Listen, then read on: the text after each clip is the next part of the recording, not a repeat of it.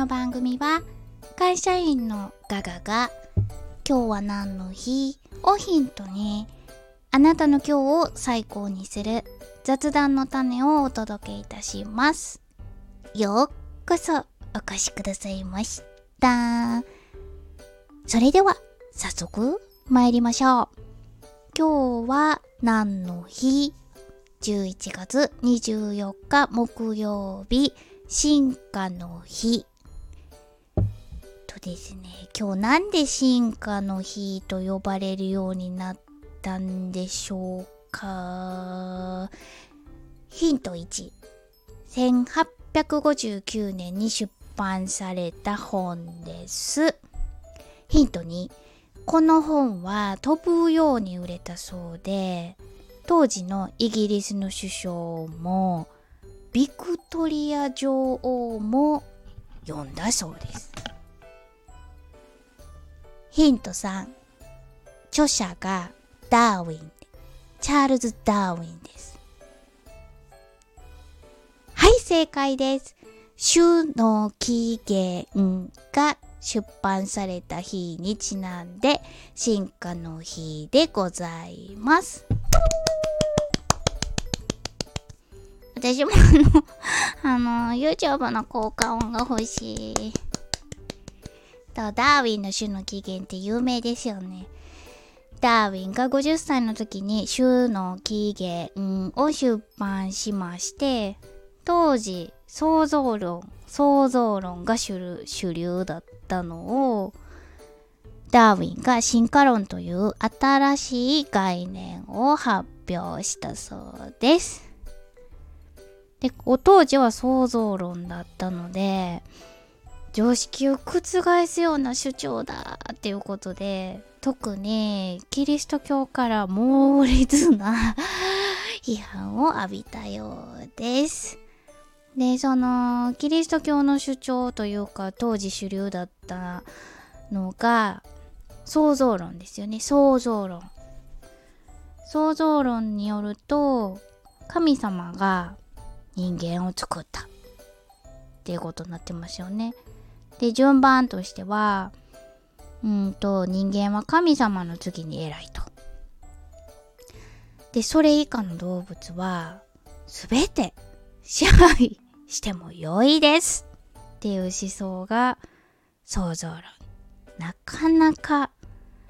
かなか物騒な思想だと私は感じてしまうんですけれども、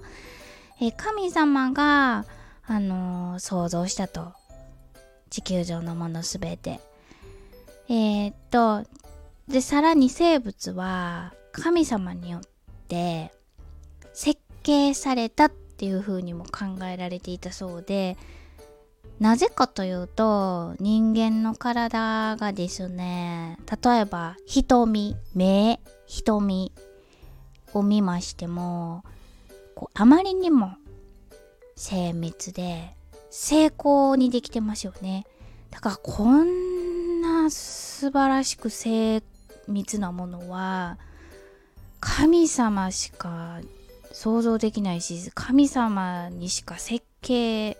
できないだろうっていう設計しはったんだろうっていうことで地球に生まれた瞬間生まれたというか神様がお作りになった瞬間から種は決められていて変化することも進化することもございませんというのが常識だったんですよね。そこへですねダーウィンちゃんが進化論を発表いたしまして種っていうのはあの種同士がお互い生殖活動をして子孫を残していけるんだと。神様が作るんじゃなくて自分たちで生殖活動をして子孫を残していける個体の集まりなんだ。生物は進化するんだよっていう。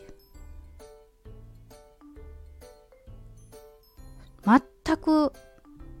真逆の主張を発表したんですよね。で、だから進化する生き物だからあのどういう経緯で現在私たちがこう目にしてるこの現在の形に落ち着いたっていうのを種の起源によって説明したっていうことで最初はすごく反発されて批判もされたんですけど多くの支持を得ることになったそうです。でこのダーウィンの、えー、主張の根幹ですねメカニズムが、えーと、2つありまして生存競争と自然淘汰この2つのメカニズムが進化の原動力だとダーウィンは考えたんですけど何のこっちやねんっていうのをキリンで説明しますね。ダーウィン説によるとあのキリンって一般的になんかそれほんまっていう感じなんですけど高い木の葉っぱ食べてるうちに首がニョキニョキ伸びましたとかっていうのを聞いたことあると思うんですけどダーウィン説によるとキリンの祖先はそんなあんなに今ほど首は長くなくって短かったそうなんですね。でその中にあの首が少し長いキリンちゃんが